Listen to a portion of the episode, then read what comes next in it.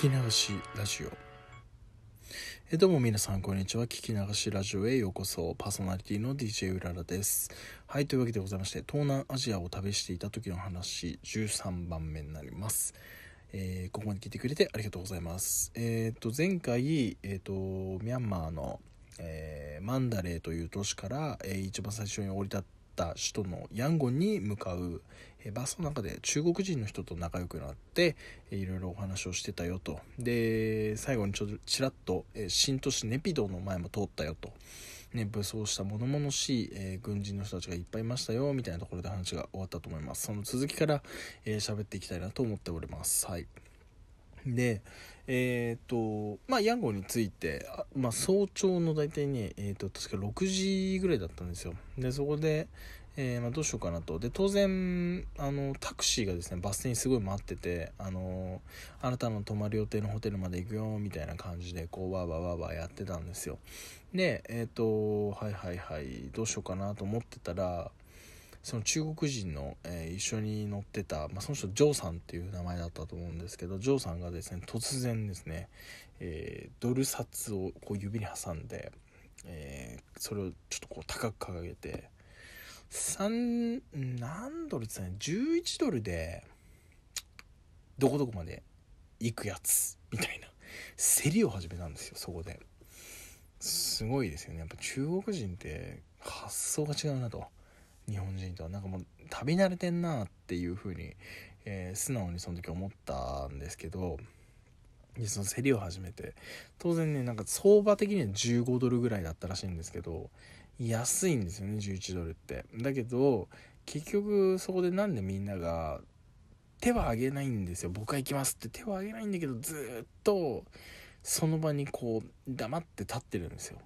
なんで解散しないのか。もういい11ドルなんて話になんないみたいな感じでなんでタクシードライバー帰らないかっていうともう朝の6時なんですよその時点で。仕事にあぶれちゃうんですよね。ここで乗っけないと。いや安いんですよ。相場よりも。だからその後で知ったんですけど大体相場大体15ドルぐらいじゃないっていうの後で聞いたんですけどまあ相当値切ってますよねそういう話から見てると。そのジョーさんっていう中国の方は。本当に商売がうまい人種だなと思ったんですけど。でまあそれでいろいろこうわーわーわーわーやってて、えー、じゃあ一人行きますと。いうふうに言った男がいて。でそしたらジョーさんがですね僕の方にこう寄ってきて「乗りなよ」みたいな「一緒に送ってくよ」みたいな「どこに泊まってんの?」みたいな「あのー、泊まってるっていうか一応その東京ゲストハウスっていうとこに行こうと思ってます」って「OK 行こう」みたいなこと言うんですよね。どういうつもりなんだろうなと思ったんですけど、まあ、バーっとこう乗ってるじゃないですか。で、途中でタクシーの中で僕に言うんですよ。あのさ、って、君そこ泊まったことあんの？つって、いや、泊まったことありますよって。じゃあもし君、部屋が取れたら、僕を一緒に、その、部屋に行かしてくれないか？みたいな。僕飛行機が8時に出るんだよって。8時に出るまで、おそらく2時間ぐらい、9時かな ?9 時ぐらいに出るって。で、その時にタクシー乗ったのが6時だったんですけど、まあ1時間ぐらいで宿に着いたら2時間はちょっと余っちゃうと。僕ベッドで寝かしてくれないから。その代わりこのタクシー代はおごるよみたいな感じなんですよね。まあ、ははと思ったんですけど、まあ一応タクシー代も出してもらってるし2時間ぐらいいっか、みたいな感じで僕も思いまして、僕も本当はベッドでバタッと寝たかったんですけど、まあ、渋々いいですよということにして、えー、っと、まあ、いいですよと了承して、えー、東京ゲストハウスに向かいました。まあ、肝心の、えー、まず部屋が取れるかどうかだったんですけど、まあ、朝方寝てますよね。もちろん、その、6時とかですからね、もう、まだ、あの、寝てたももさんを叩き起こして、東京ゲストハウスのお友達になったミャンマー人ももさんを叩き起こして、部屋を、えー、一つ、えー、撮っていただきました。でその時ももさんにも説明したんですよ。ちょっと友達の中国人が泊まりたいって言ってるから寝かしてあげていいから僕の部屋でと。本当はダメらしいんですよ。だけどまあまあいいでしょうということであのまあ私は判断できないからオーナーが来たら一応オーナーには説明しますけど本当はいいかどうか分かりませんけども来ちゃってるんだったらしょうがないですねっていうことで、まあ、ももさんもしぶしぶという感じで、えー、部屋に、えー、ジョーさんを入れてくれました。でまあ狭い部屋で、えー、狭いベッドなんででかなりやっぱねちょっと滑覆のいい中国人だったんですよジョーさんが。でもバタンっつってベッドで寝てクーっていびきかいて寝だ寝寝始めちゃったんですね。ああもうとんでもねえやつを引き入れちまったなってその時後悔したんですけどね。うん。でまああのー、2時間ぐらいもう僕も寝られずにずっとこうやって、えー、なんか椅子の上でうつらうつらしてたらまあ2時間ぐらい経ってパッて起きて「サンキュー」みたいな「ありがとう」みたいな「じゃあもう僕行くわ」みたいな「ちなみに君ミャンマーのお金いらない?」みたいな。こと言われて。で僕も次の日っていうかその日に次の日かな？次の日帰ろうと思ってたんでぶっちゃけいらないんですよ。僕も結構持ってたんで。だからいらないよって言ってたんですけど、まあ、その時にねどうするつもりだったのかなってなんかもしドル持ってるんだったら交換するぜって彼が言うのかそれともそのチャットまま僕にくれたのか今となっては分かんないんですけどおそらく中国人結構商売上手なんでまあ僕に、えー、チャットを売りつけようとしてるのかなって今だったら思います。はい。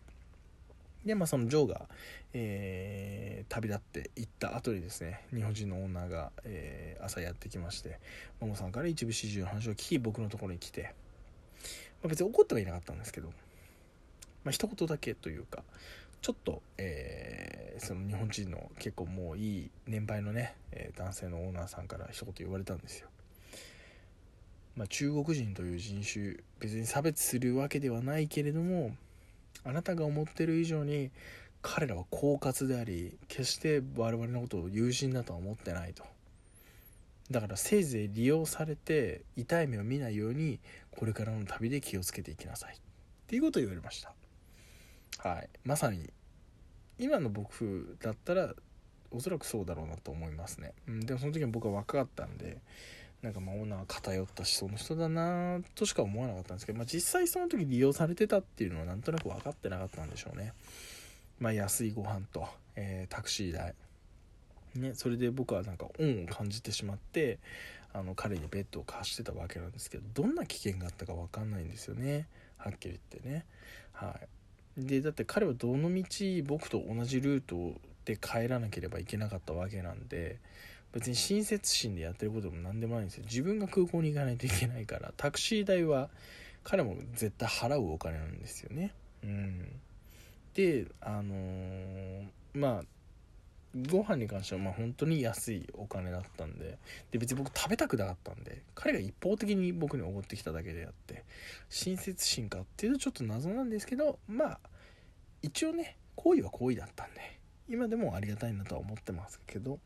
やっぱり中国人っていう人たちというか、まあ、中国のビジネスマンっていうのは非常に世界でも狡猾な人たちとして、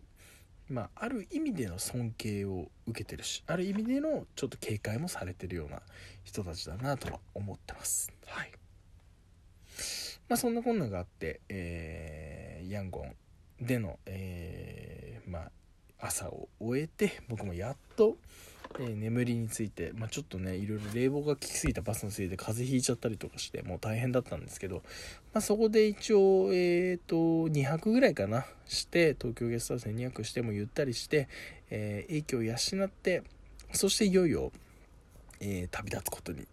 えなりました。はい。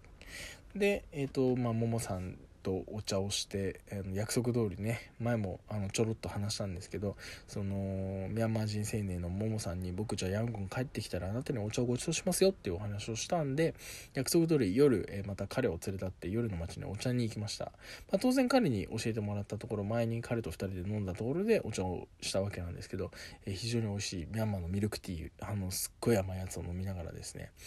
えいろんなお話をしたんですけれどもえー、その時にですね「ももさんどうして日本語を勉強するんですか?」っていうお話をまたしてであのー、まあ、非常にその日本語面白いからだというふうに言ってました、まあ、その人生ってやっぱり働くだけじゃつまんないから勉強もしないと生きてる甲斐がないみたいなことをおっしゃっててあなたのその日本語力だったら通訳になったりとかねその日本でのお仕事だったりとかってあると思いますよっていう話をしたんですよ彼とても喜んでたんですけど同時にすごく悲しそうな顔ででも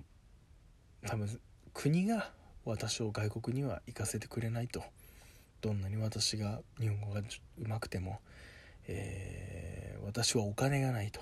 ね、えー、私は国から国民として認められてないから外国に行くことはできないんですよと。すごい悲しい顔して言ってたのを今でも、えー、よく覚えてます、まあ、その言葉に胸をすごく打たれましてなんかすごく涙が出そうになっちゃったんですけどねその時は。なんか僕みたいにチャランポランに生きてる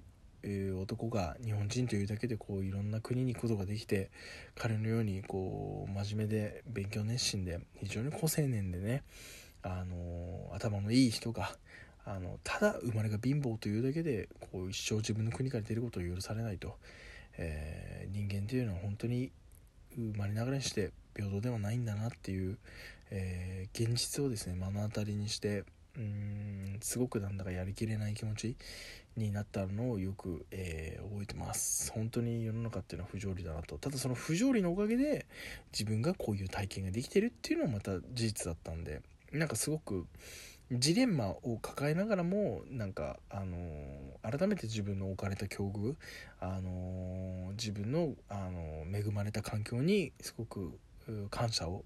えその時に初めてしました日本人でいること日本人に生まれたこと、え自由に生きる、え時間を与えていただいたことをすごく、えいろんななんかものに感謝したなと、え思ってます。はいまあそのところで、えー、ミャンマー最後の夜が、えー、そういうところで終わりました。もうミャンマー僕にとっては素晴らしい本当に国で、本当様々な、えー、素晴らしい体験をさせていただいて、もう本当に1回しか行ったことないんですけど、今でも、え心の中にある大切な国の一つになってます。はい。